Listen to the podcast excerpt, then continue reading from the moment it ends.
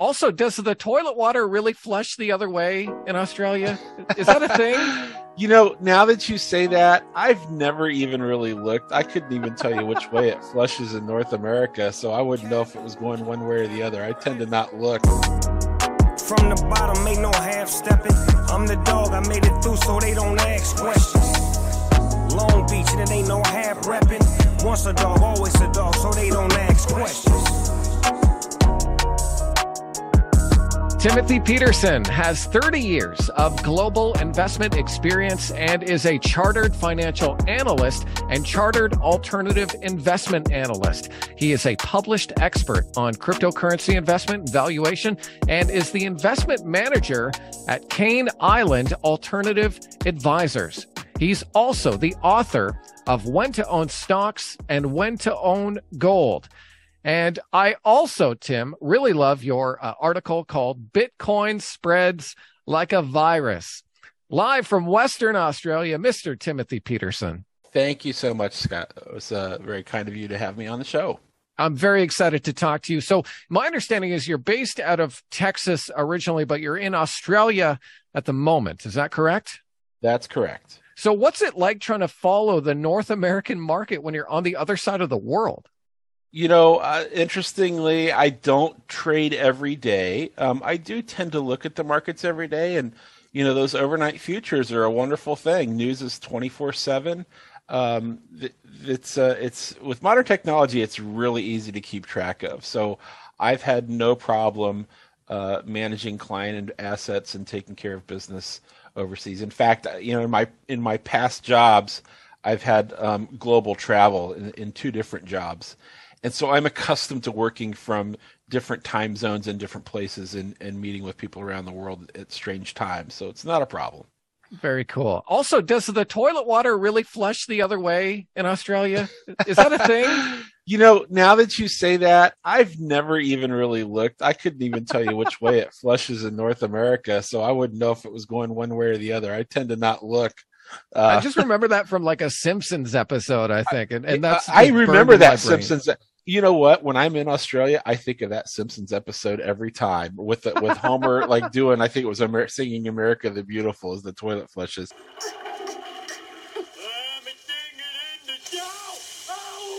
I do think about that. Yeah, that's funny. So funny, man.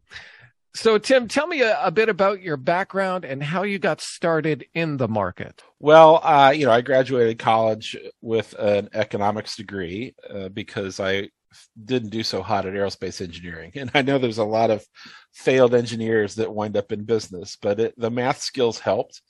I had a career that sort of bounced around several different areas of investment management. It's always been institutional, but it's ranged from accounting to software design to international money management and advising. And after I had accomplished most of what I wanted to do in my career, I said, you know, I think I'm going to start working for myself. I had seen every facet of the investment management business, and so I'm in a good place to be able to run the show from my position. And it's really been enjoyable. I don't regret it.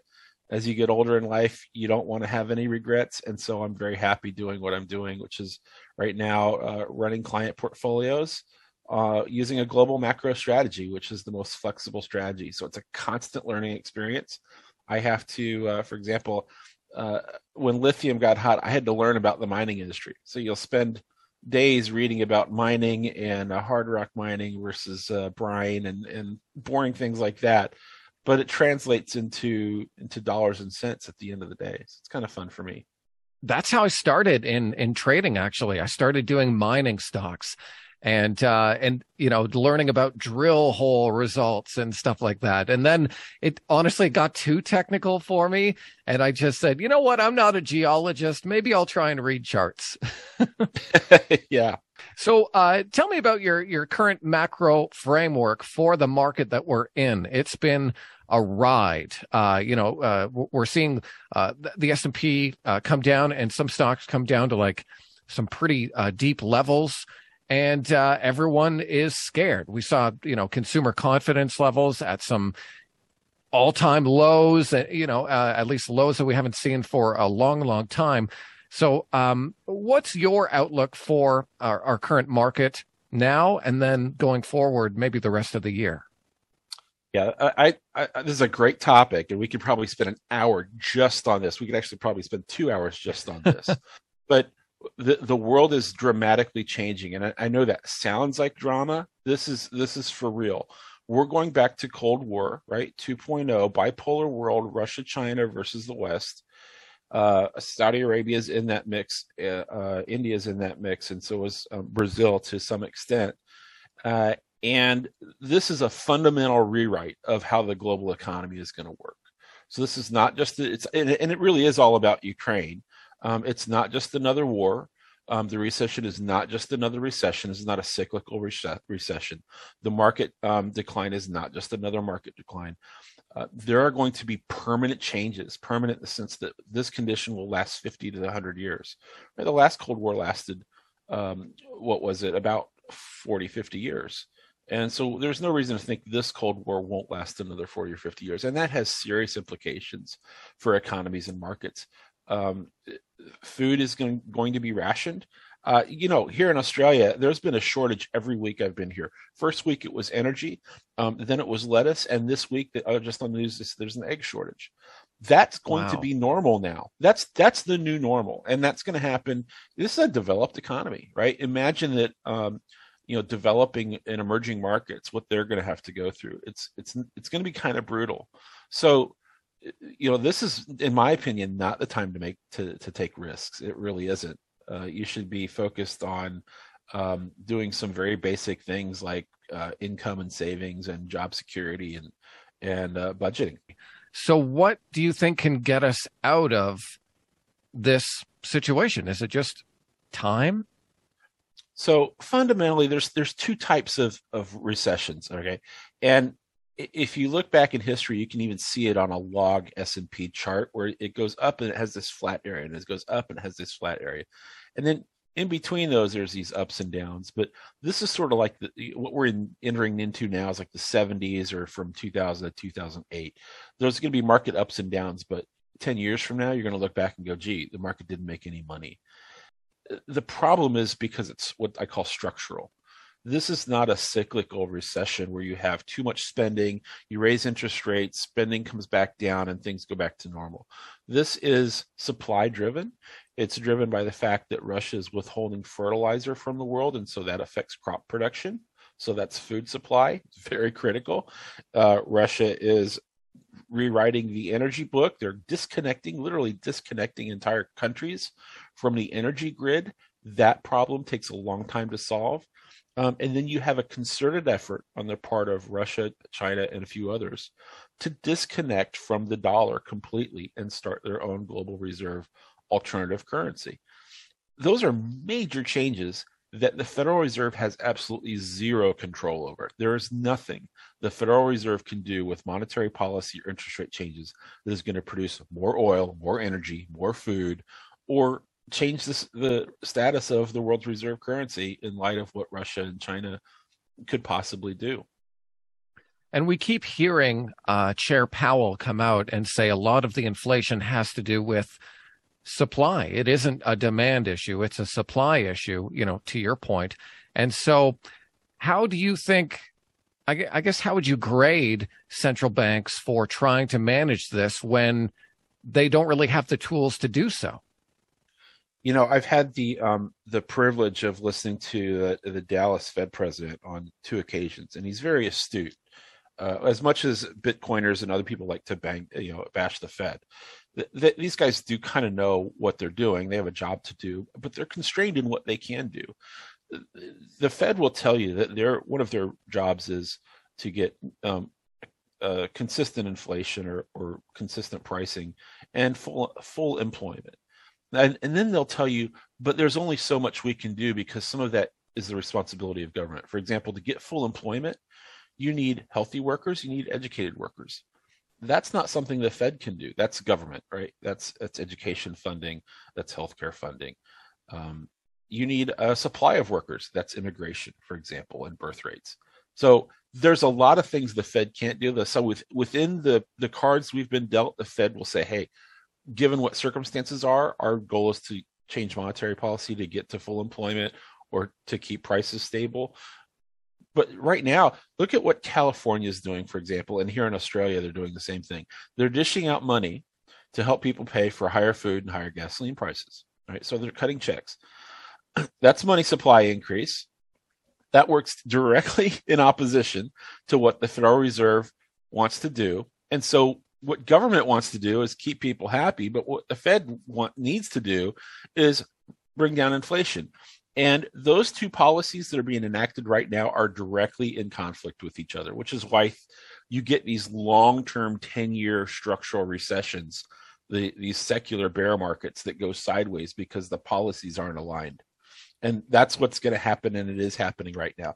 You know, the energy policy in the United States, it's ridiculous. The U.S. has enough energy to last 150 years for just itself, and fix this entire crisis. All they got to do is pump out more energy, right?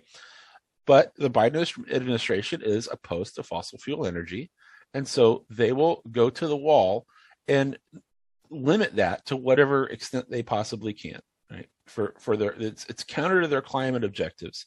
So they will not solve the energy crisis with the resources that the U.S. has. To replace the energy that fossil fuels provides is probably a 50-year project. Right? You just can't go willy-nilly change the power system. I mean, think about all the vehicles, all the heavy lift vehicles, all the freighters that go around the world, air transport, trains, converting all of that, let alone the basic power grid, to an alternative non-fossil fuel system is a major multi-decade project. So we're going to have to live with this for a while. Yeah, I mean, it certainly is kind of a scary situation. And it feels like very similar to the pandemic, where at no level of government, anyone really knows how to handle it. They only have a certain amount of tools. No one really talks to each other, and everyone is just trying to keep everyone happy for the short term. Yeah, well, that's what democracy is, right? Governments are slow. Democracy is messy. You go back, look at the Great Depression, right? For them to pass the appropriate legislation to address the Great Depression causes took 5 to 10 years to get all of those laws enacted. We didn't get the Securities Act until 33 and the Exchange Act of 34, and the Investment Advisors and Investment Company Act came along in the 40s. So this probably isn't going to be any different. You know, governments are just slow to get through that learning curve and realize, like Winston Churchill said, America will eventually do the right thing after they've exhausted all the other opportunities. So is that what you think will eventually happen? They will just keep trying different things. They won't work. And then eventually they'll say, okay, well, let's just drill for more oil. Yeah, probably something like that. Yeah. Mm-hmm. I just don't see how it's going to work any other way. There are no quick fixes. There are no easy solutions. Some things take time, and this will take time. Part of your process at Cane Island has to do with gold. Maybe tell me about your thoughts on gold. We did see it kind of pop a little bit after Russia invaded the Ukraine. But if you look year to date, it is pretty flat. So it hasn't really worked as a traditional hedge. In fact, nothing has worked in this market in terms of a safe place to put your money other than really just kind of wait in cash. But then to your other point about California, they're still printing money. And so even that's kind of, being inflated. So what are your thoughts on gold, silver, and other traditional inflation hedges? Right. Well, Scott, you're right that the dollar is the cleanest dirty shirt in the laundry. It's what there is, even though it's not great. So gold has this reputation of being an inflation hedge, and it's not really an inflation hedge, and neither is Bitcoin. And what it is it protects against loss of purchasing power in the long term, but so do lots of things. If you look at what gold does, gold's tied very closely to the debt level, in particular the U.S. debt level. And I've got some charts that one is the government debt versus gold price. It tracks very closely to the level of debt. There with some exceptions, when you get into economic crises like in the 80s or in 2008, you'll see a spike in gold. There was a spike in COVID. The other interesting thing I found out is if you look at the gold to silver ratio, which is a very popular ratio people like to look at, gold gold to silver tracks debt to GDP very closely, incredibly close. Now, it doesn't work for the period of 2011 because JP Morgan manipulated the price of silver during that time. And in fact, I think the guy was just sentenced only recently, but the gold to silver ratio in 2011 breaks down. So you can't use it during that period. You have to just use gold. But other than that, if you want to know where gold is headed, all you have to do is look at the debt level and debt to GDP in the United States. And it tracks very closely. The Congressional Budget Office puts out forecasts of the debt level of the U.S., and that's where gold's going to go. And it'll probably go a little bit higher than that every time we have a crisis. But yeah, inflation, not so much, but debt, yes, definitely. Yeah, so debt to the GDP tells the story. And debt, if you think debt is going to go up and GDP is going to go down, and here's a hint, yes, it probably is, then gold's going to do well. In fact, so one of the papers I wrote that you alluded to at the beginning was When to Own Stocks and When to Own Gold. And that runs in 10-year cycles, roughly. Okay, so we've just gotten through 10 years of equities being great. We're in for gold for the next 10 years, probably outperforming equities, almost certainly, I would say. It's a 100-year track record that proves out. So I would overweight gold rather than overweight equities for the next 10 years, unless you're a really good stock picker, right? There's always some good buys out there. But in general, if you're a more passive investor, I would stick with gold for over the long term and not stocks. And how do you like to do that? Do you like to use something like GLD, or do you physically buy gold and keep it in a safe? What do you think the best way is for most investors? That's a great question. So I, for my client portfolios, because a lot of them are retirement accounts, I'm not out buying physical gold, right? Most of my investment management exposure is ETFs. But however, I'll tell you, I'm thinking really hard about getting some physical gold. I think that the prospects for an escalation in Ukraine are underweighted and underappreciated by the market. I used to be a poli-sci major, and one of my focus areas was Soviet foreign policy. I studied Soviet foreign policy for 4 years before I got into economics. So almost as a side gig. And there's a great deal of underappreciation for the risks involved with the current situation and the current realignment. So I am thinking about getting gold coins, as a doomsday thing. I know people like to joke at that. I went full prepper this past quarter. I mean, I went full prepper. I don't have a bunker, but I've got everything else because I've studied history. And man, there's been some narrow escapes out of nuclear war in this country. I don't think people today appreciate how close this country's come to being on the receiving end of some nuclear weapons. I would definitely consider some physical gold. These collectible coins, I don't think are really, I think those are kind of scammy, to be honest. But I'm headed to the Perth Mint today, by the way, right after this interview. Going to the Perth Mint, going to go check out the gold, take a look and see what there is, and maybe do a little shopping. Wow. Well, that's awesome. Yeah, you'll have to let me know how that goes. I'll take photos. So when you are looking at precious metals, do you specifically stick to gold, or do you look at other things like silver? I've looked at silver for almost 30 years, and I say look because all I've done is look. I've never seen it do this great breakout that people always seem to say is coming, and there's a reason for that. And the reason gold has been a superior metal is because it's a superior metal, in terms of its chemistry. It's just a better suited metal for coinage and exchange, and it's slightly more rare than silver, and it's more malleable. It's got a lower melting point, and that's why gold has always been more valuable than silver. So maybe silver is a diversification benefit. I think if I was going to look at other metals, I might look at some other rare earths or other precious metals. I've dabbled in palladium and platinum, in part because those have industrial uses as well. And they're used, for example, cleaning out the muck out of fossil fuel production sites. So in fact, one of my friends runs a business where he has to get platinum and palladium, and they are used in the filters for energy production with oil and gas. So I mean, if you want to say, hey, we're still going to be using oil and gas in the next 20 years, but you want to meet climate change goals, well, platinum and palladium are a critical part of that. And by the way, a bunch of that stuff is in Russia. So I think there's going to be some scarcity there that rears its head. There was a news story that came out that they found a bunch of gold. I think it was in Africa somewhere. What do you think when they find these deposits? As someone who likes the scarcity aspect of gold, what goes through your mind, and how do you approach that, or does it even matter? So my idea of scarcity is not what most people think. And I think we can talk about this with Bitcoin as well, but scarcity doesn't really mean limited supply. And somebody will point out to an article and say, hey, there's a big meteor out there and it's full of gold.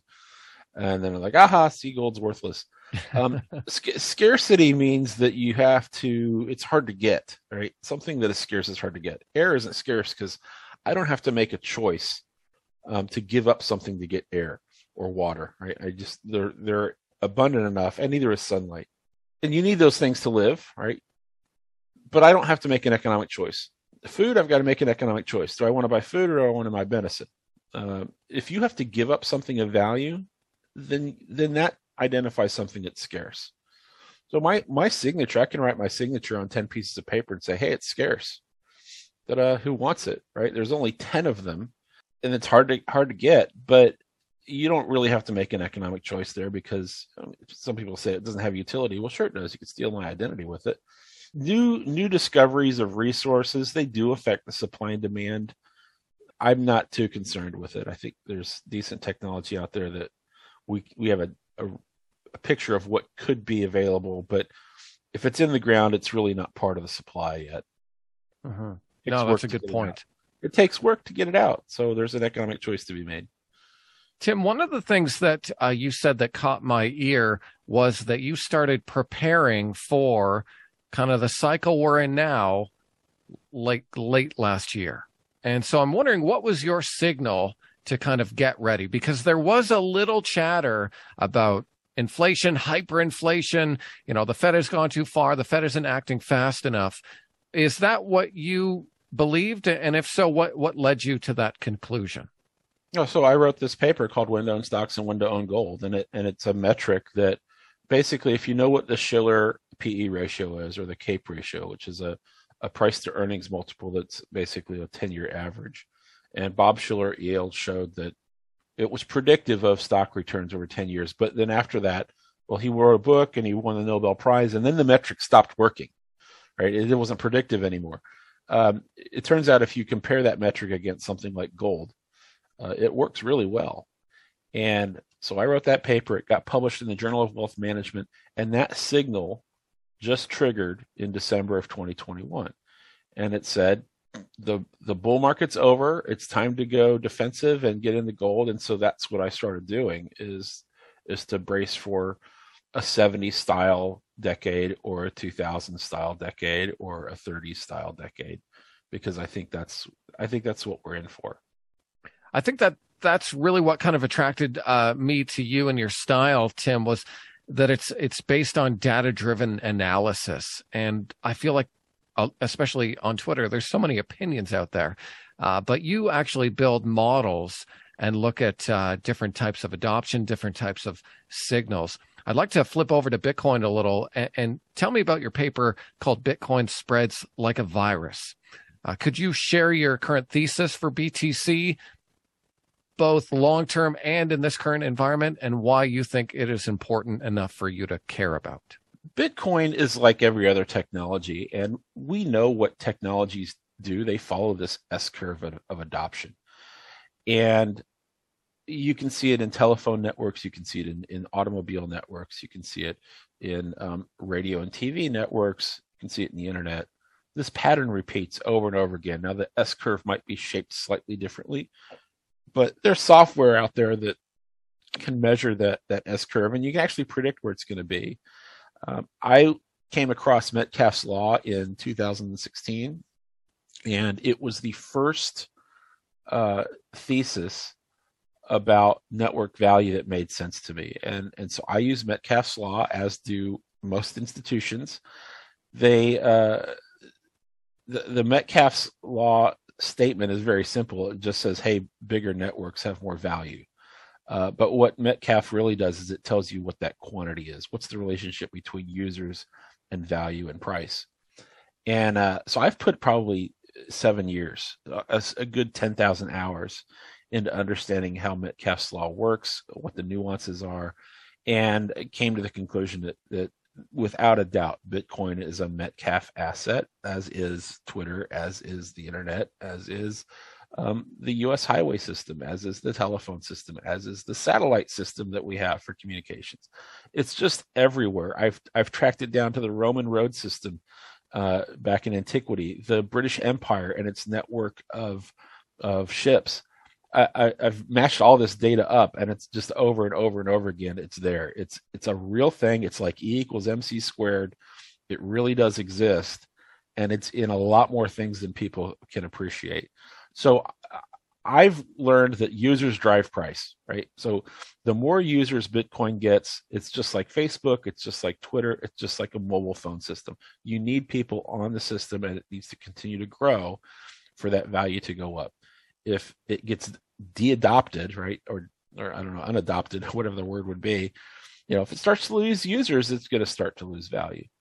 And I don't see it losing users, actually. The truth is, Bitcoin, just despite what happens with the price, Bitcoin is still growing in terms of its user activity even today. That's interesting. I'd love to share your Bitcoin adoption page from the report you sent me, and maybe you could walk us through how this works and where you see price ultimately going. Yeah, so if you take an S curve and you put it on a log scale, you get this I don't know what you would call it, this parabolic looking shape. And Bitcoin's followed that shape pretty closely, except in periods where the price was manipulated. That's a separate paper that other people have written, and I've written on that as well. But that trend line represents exponential growth in users applied to Metcalfe's Law. Invariably comes back down to that trend line. So these estimates here, now these estimates I might reduce these a little bit, because there are people that don't understand this and therefore just value Bitcoin like a tech stock. And I think that's wrong. You know, I think but it could take years to play out for people to realize that approach is wrong. So the behavior of Bitcoin's price isn't always indicative of the value that's underneath it. But yeah, as long as Bitcoin continues on its trend, so the most recent data that I have, and it's not on here, is that user growth is increasing at 15% a year, which means roughly that Bitcoin's value would increase at 30% per year. 30% per year from $30,000 as of June. So just do 30% a year from June, and you know, that's probably Bitcoin's floor value. Now we're well below that now, because times are tough, right? We're going through this huge period of uncertainty, and every asset value suffers during times like that. Eventually it will correct. Now, I don't know if it corrects in 6 months or if it corrects in 6 years, but eventually it will correct. And so as someone who is invested in or trading around a position in Bitcoin, how do you use this to do that? Do you trade the ebbs and flows, or do you just sit back and say, okay, I know when the market is undervalued and that's when we should be buying more. I know when the market is overvalued and that's when we should be lightening a position. Yeah, so first of all, my personal strategy is I don't trade or day trade the way most people think of buying low and selling high. I use a formula called Kelly Criterion.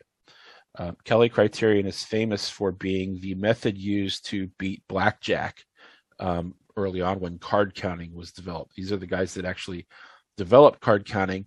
They were not professional gamblers. They were scientists at Bell Labs. And very, very bright people. These are the same group that came up with Shannon's information theory. So John Kelly came up with this formula, which says, how much do you bet, if you will, based on what the odds and the outcomes are? in a way that will maximize your long-term total value. And there's a Wikipedia page on what Kelly Criterion is. Once you know what the outputs are going to be in terms of probabilities and where the price is going to be, the formula works itself. And so I follow that Kelly Criterion formula.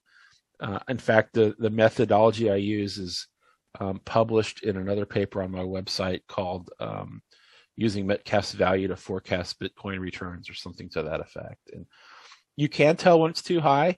You can look at price to addresses, price to transactions, price to user growth. When those metrics go sky high, you probably shouldn't be holding so much of it.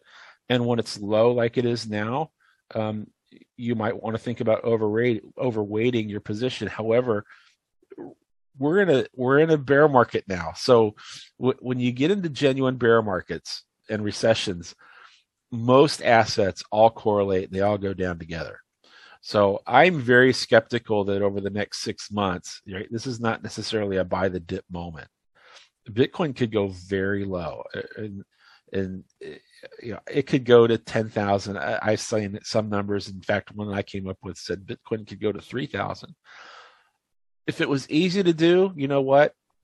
We'd all be on yachts, right? I mean, it would all be easy, and we'd have it all figured out. Every new cycle comes with its own quirks, and this one is that we're entering, a global recession. There's not a lot of good choices out there, and Bitcoin's getting dragged down with the rest of them. I think wrongly so, but it doesn't matter what I think. It matters what the asset does, and it's performing poorly, and I don't like catching falling knives. Definitely. And I will say you're very generous with your research, and I'll be sure and include links so people can see these articles from your Cane Island Digital website in the show notes. So thank you very much for being so open with kind of your view on digital assets and stuff like that. I think that's so cool. And just, really kind of brings that collaborative nature of the market together. The more people that understand Bitcoin and the way it works, the better off everyone will be in the long term. My role in that is to educate mostly institutions, but other high net worth and professional investors as to the mechanics of that. And I think that education gets rid of a lot of the ignorance and fear. It makes Bitcoin a safer asset. And so that's my contribution to the community. Do you believe that Bitcoin is digital gold? Yes and no. It ticks all the boxes. If you look at what gold is and why gold has value, it meets all those requirements. Those requirements, the first four, portable, divisible, durable, and scarce, those were all part of Aristotle's thesis. Aristotle put a lot of work into this. So way back in antiquity, he said, here's what makes good money. Accepted is a new one that's come out in the 20th century. Because if nobody uses your money, then it's not worth a lot. And Bitcoin ticks all those boxes. It really does. And I think it really is money. And I'd say it's like a digital gold coin because it's spendable. It's not a lot like, gold in a vault and bricks, but it is a lot more like a gold coin. Now, unfortunately, it doesn't behave like a gold coin. Right? It's not being viewed as a safety asset. It's being viewed as a speculative asset. One of the things I learned early in my career is it really doesn't matter what you call the investment or what the characteristics of the investment are. How it behaves is the most important thing. And unfortunately, Bitcoin behaves like a leveraged tech stock. So as long as people treat it like a leveraged tech stock, it's going to behave like a leveraged tech stock. And its true potential won't be realized until more people get educated as to what makes good money and why Bitcoin can be good money. Yeah, I was going to ask, why do you think we have that kind of correlation with tech generally?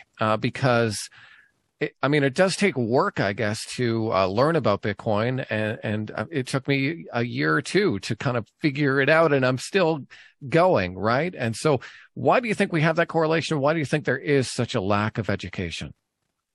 Because people are people, and they don't want to spend their time with a bunch of, their nose in a book for a year learning about gold and Bitcoin and economics, right? They want to live their lives, and they want to improve their bottom line. And so people are, apt to take shortcuts on that journey, which is where you get you know, technical analysis and charting. You know, I went to school for 14 years of hardcore economics and finance study for me to get to where I'm at. You don't need to do that. You can learn about charting in 15 minutes. So a lot of people will go that route. And I'm not really being facetious here. I mean, there's a lot of people that just want to, you know, the Cliff Notes version of how things work, and it's typically not adequate. So when you talk about Bitcoin, it's electronic money. Okay, it's on a computer, it's got cryptography, it's got computer code, it's tech, right? It's tech, and therefore portfolio managers will sort of treat it like tech.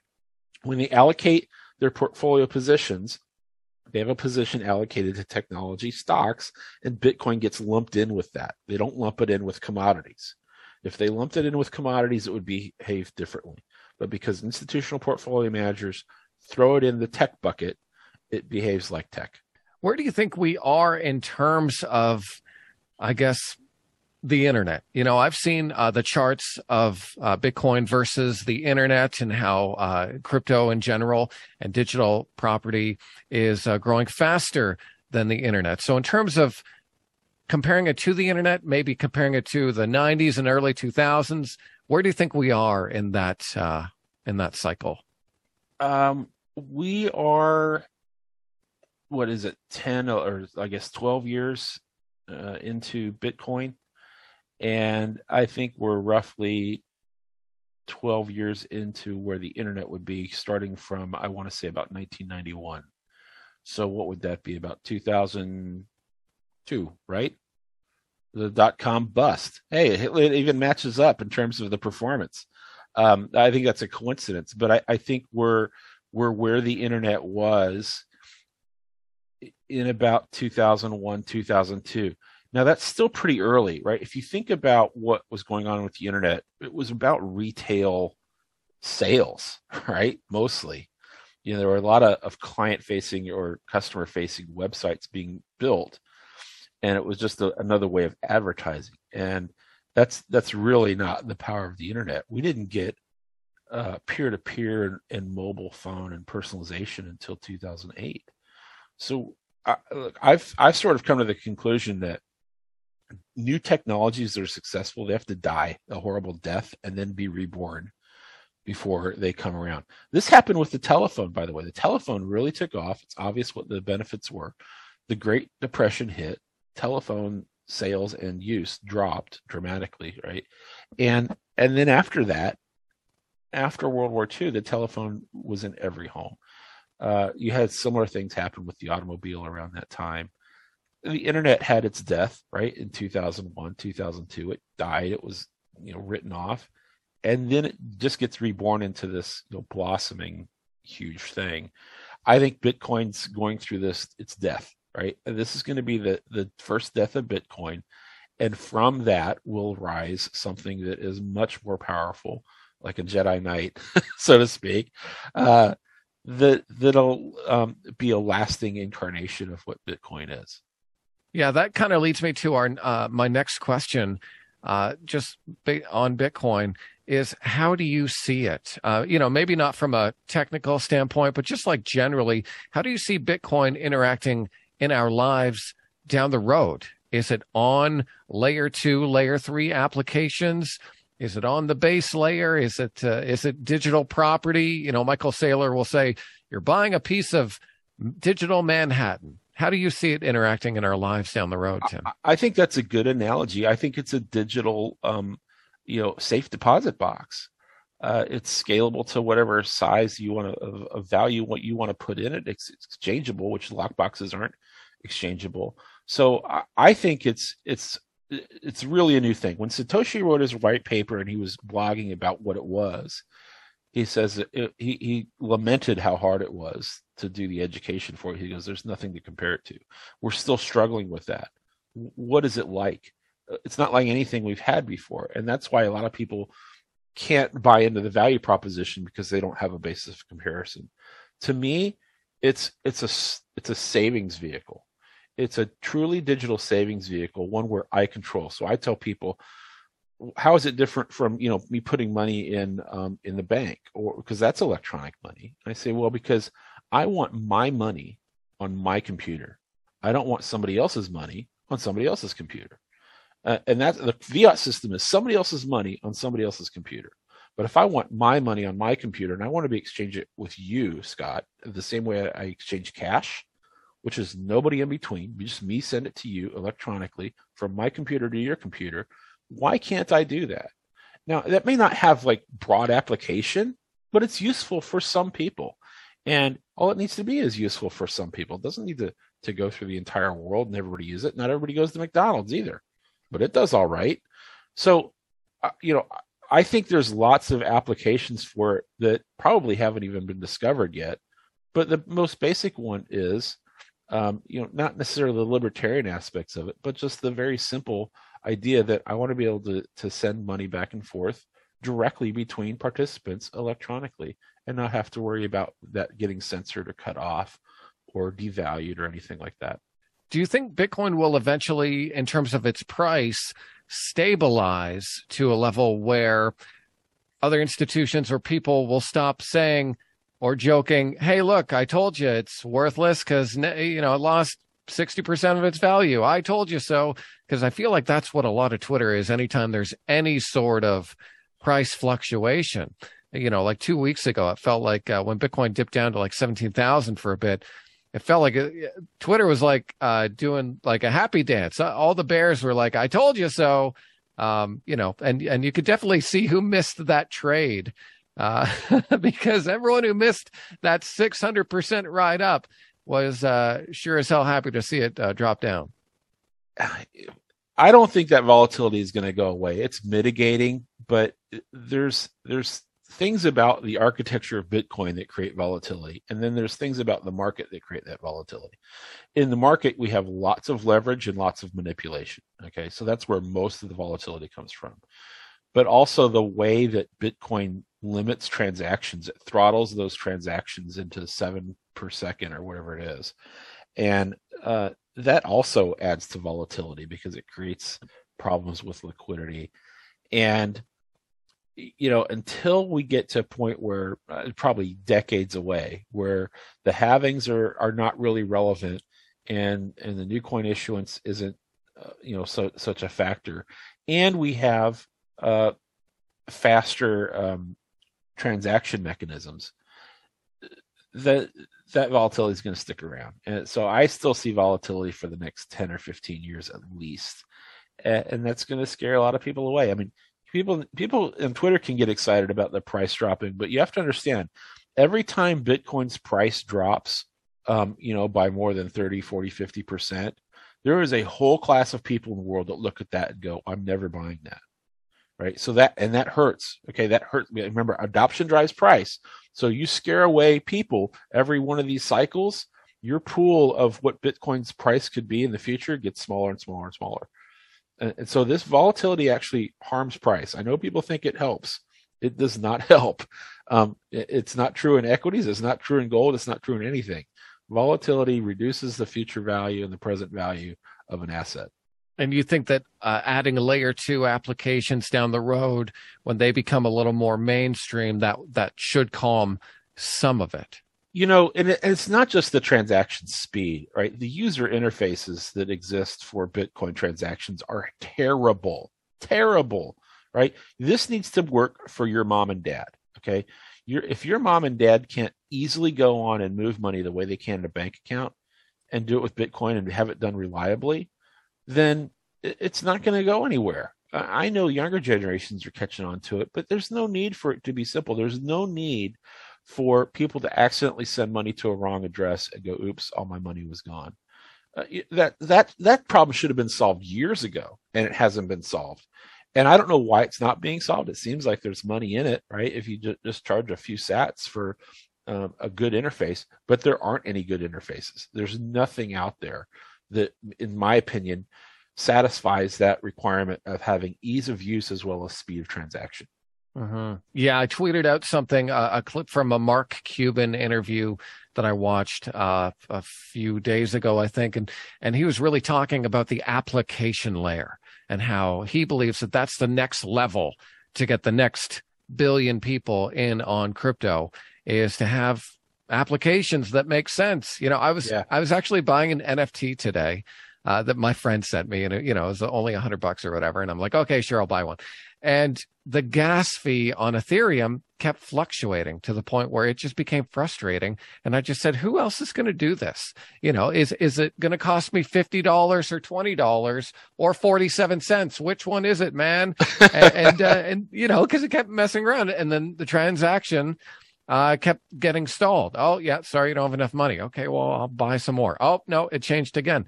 And to your point, that application layer, I think, is going to be so important. But also the consistency when it comes to how these protocols work. Yeah, well, let's hope. Let's hope one comes along. So speaking about Ethereum, in February, Cane Island put out a three-factor model for valuing Ethereum. I got a Ethereum chart here from the slide that you, or the deck that you sent me. Can you walk us through how you value Ethereum versus Bitcoin? How do you view it generally? Yeah, one of the things you have to look at with alts is that, first of all, you have to start from the premise that most people don't know about Metcalfe's Law, or they don't care. And so they take their cues on what the price should be from other assets. And that's common even in the traditional world, right? We want to look at a stock, we look at a comparable stock and see how the performance goes. So absent some other information, when people buy and sell alts, and Ethereum in particular, they will take their cues from Bitcoin, because Bitcoin is the dominant asset out there. And even if it's not rational, people will still do it. So most of Ethereum's performance is intrinsic. It comes from things like user growth and transaction volume. And that's about what I got there. 70% of Ethereum's price is from Metcalfe effects, network effects, the growth in users, the use of the token. But some of it isn't. Some of it comes from just Bitcoin moving up and down. Now, those two things shouldn't have an impact on each other. I'm not a believer that Ethereum competes with Bitcoin in any way. I look at Ethereum completely differently. It's a database. It's a programmable database where you can store data on it and transact and monetize that data. That's a completely different use case from Bitcoin. It's not going to overtake Bitcoin in terms of its use case. Maybe it would in terms of its cap, but I think that's also doubtful. So, you know, Ethereum really does look a lot more like a tech stock, to be honest, but it gets its value from Bitcoin in part. And then there's some other factors out there as well that are, you know, random noise and who knows what. But most of it comes from its internal uses in terms of user growth and transactions. Does seasonality play a part in terms of digital assets? I mean, we only have that 13-year window with Bitcoin, but in your analysis, have you noticed, you know, some people say, oh, it's alt season, or, oh, it's Bitcoin season. You know, you can kind of measure Bitcoin's dominance. Do you look at that at all? I did. I wrote a paper called Proof of Alt Season. I was surprised. I hadn't learned much about seasonality until a guy named Barry Bannister at Stifel Nicholas came and gave a presentation in Houston that I attended. And he explained seasonality very well. And I did a lot more research into it. So let's forget about altcoins, but just in the equity markets and real estate and every other market, to be honest, seasonality is a real thing. You do get these end of year from about December, or I guess it could go from October to April or December to May, depending on how you want to look at it. These boosts in asset returns that coincide with an annual calendar. And the interesting thing is it happens in all assets and everywhere around the world in all markets. It's a real thing. I was really surprised to learn that. So when I started looking at altcoins, it all made a lot more sense. And I did do some statistical analysis and find that seasonality does exist in altcoins. It runs from approximately December through April or May. However, there's a caveat to that. And people are finding out this year. In years that feature a recession, seasonality doesn't come into play. And it has to do with, to explain why seasonality exists, think about being an institutional portfolio manager and it's September or October, and the next year's estimates are starting to come in as to what performance of a particular stock was going to be. And Some of them you might think are going to be bad, or you're at least skeptical, and so you panic. And that's why we have so many crashes in October and September, is because you're fearful about the coming year. It's too uncertain. So you get this sell-off in fourth quarter, and then the year rolls around, okay, and you start getting the estimates, revised estimates in for earnings in January and in April, and there's a surprise effect there. They're positive, and that boosts you get this relief rally. Except in recession years where the estimates come in and they're like, oh, things are going to be bad, and you don't get that relief rally. We didn't get that alt season this year because the estimates that were coming in January through April were all to the downside. In fact, Nomura just revised U.S. GDP down to negative for the first time in a decade. So yeah, it's a real thing. It's a real thing as long as you're not in a bear market and recession. But in positive times, you can actually generate some alpha by trading that December to May window. That's interesting. Yeah, that actually makes a lot of sense. I mean, even you think of just 2018, 2018, when did things start to roll over? It was October until, I think just, the end of December. And then that's when the market kind of did its thing and bounced back. And then this year, again, kind of the same structure. We had Bitcoin and crypto breakdown October, November, and then equities kind of follow. Yeah, there's also another theory that I don't know if you've heard about seasonal something disorder, where in the winter, people get depressed, and as winter rolls along and you get September, October, you get people that are less optimistic in their outlook on life. It's just a human thing, and it could possibly do with the amount of sunlight you're getting. Most markets are in the northern hemisphere. And so sunlight gets reduced. People start feeling so bad. The bad news starts to pile up, and it shows up in the markets. And there is a reason why most crashes in the S&P 500 have occurred in September and October. There's a huge disproportion of down months in the year in September and October. And it doesn't happen every year, but it certainly does happen. That's interesting. So when it comes to portfolio construction and digital assets, although right now I'm getting the sense you're saying, you know what, everyone, let's just wait and see how this plays out. How should people construct a proper portfolio, including digital assets in this current market environment? Well, I would say the first thing you need to look at is this sounds very basic, but it's true. Don't put all your eggs in one basket. Okay, there are only four ways to lose all your money. Okay, and putting all your eggs in one basket is one way to lose all your money. All right, once you lose all your money, you're out of the game forever. So don't do that. Another way to lose all your money is to go short. And so, as much as Bitcoin's going down and other assets are going down, I almost never go short with my portfolio assets. Once in a while I will, if I'm really certain. I mean, there's like no guesswork involved, or if I'm hedging something. But stay away from shorting, stay away from leverage. Leverage can turn an ordinary loss into a catastrophic loss. And so don't do that either. And then the fourth way to lose everything is just simply bad luck, right? Which isn't in your control. So the first thing you got to do is keep your money. So don't use leverage. Don't go short. Don't put all your eggs in one basket. That said, with respect to Bitcoin and what should my allocation be to Bitcoin or any other digital asset, look, if you're younger, you can put more into those volatile assets. If you're older, you should be putting less into those volatile assets. I would pay attention, especially right now, I would pay attention to the correlation with equities. As long as this correlation is tight, don't try to market time. Don't try to do anything. I'm pretty conservative in terms of my outlook, right? Like, I'm not trying to buy the bottom and sell the top. I don't have to do that. All I have to do is advance my portfolio down the field and grow it over time. Right? That's my goal. I want to end up with more than I started with. I absolutely don't try to time anything because I find that it's really, really difficult, and most people can't do it. I can ride the wave, so I can look at momentum.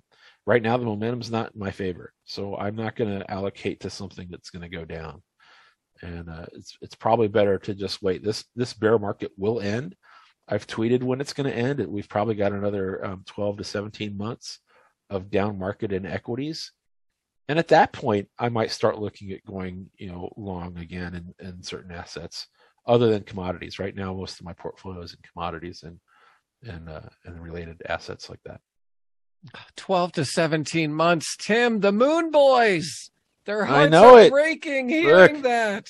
I know it, but I miss those good days when I could look at my portfolio and make $30,000 having a cup of coffee. I'm not expressing a bearish sentiment. My opinion really doesn't matter. I just know the way markets work and how economies work. The best thing you can do is just be patient, and sometimes investing is boring, and this could be one of those ugly, boring times. But know that it does end, and know that there's a deadline to it. Right? It's just not going to go down forever. It will recover, and look at whatever you feel you need to look at to get good advice. But I look at fundamentals. And when those fundamentals change around, the good times will happen again. Fantastic. Well, Tim, you have been very generous with your time. I appreciate this conversation. I've really gotten a lot out of looking into your research, and would love to share how people can get in touch with you and follow the work that you're doing, because I think it's great. Yeah, I've got two Twitter accounts. One is at Cane Digital, C-A-N-E Digital. The other was nsquaredmacro. And then my website that I have my educational material on is cane-island.digital. And most everything is free. I've got some paid research on there, which will be going on sale tomorrow, by the way. It'll be reduced price starting tomorrow for some of that paid research. But a lot of stuff is out there for free, and I do a lot of free tweets on Twitter that are alpha generating. Well, thank you very much for your time, Tim. It's been great to speak with you, and hopefully you and I can catch up again in a few months. I'd appreciate it, Scott. Thank you for having me. From the bottom, make no half stepping. I'm the dog, I made it through so they don't ask questions. Long Beach, and it ain't no half repping. Once a dog, always a dog, so they don't ask questions.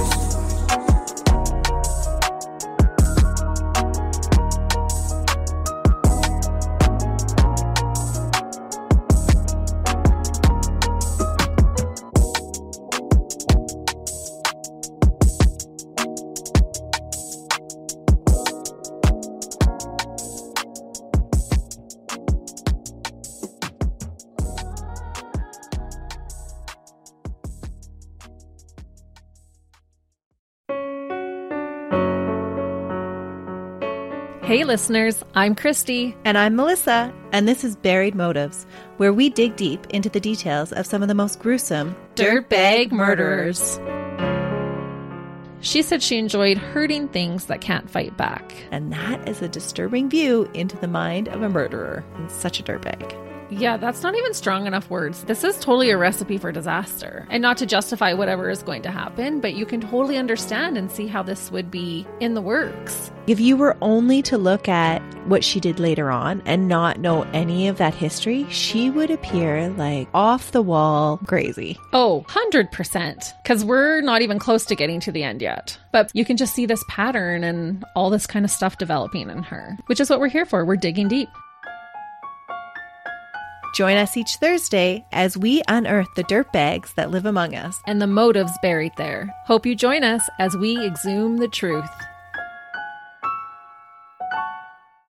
Kids, I'm your eager beaver. And I'm Mr. Grizzly. If you love politics or hate politics, then have we the perfect podcast for you. The True North Eager Beaver. Incisive political commentary. We keep you up to date and give you the political and media literacy you seek to help you cut through the bovine fecal matter. Facts first. Sound analysis. Sometimes I growl. Sometimes I sass. We impart civics and build community. And we share some laughs along the way. Being informed and engaged has never been more fabulous. Or sexy. Catch us on the Dean Blundell Network or on our YouTube channel or wherever you get your podcasts. Because democracy is something you do. Another Sound Off Media Company podcast.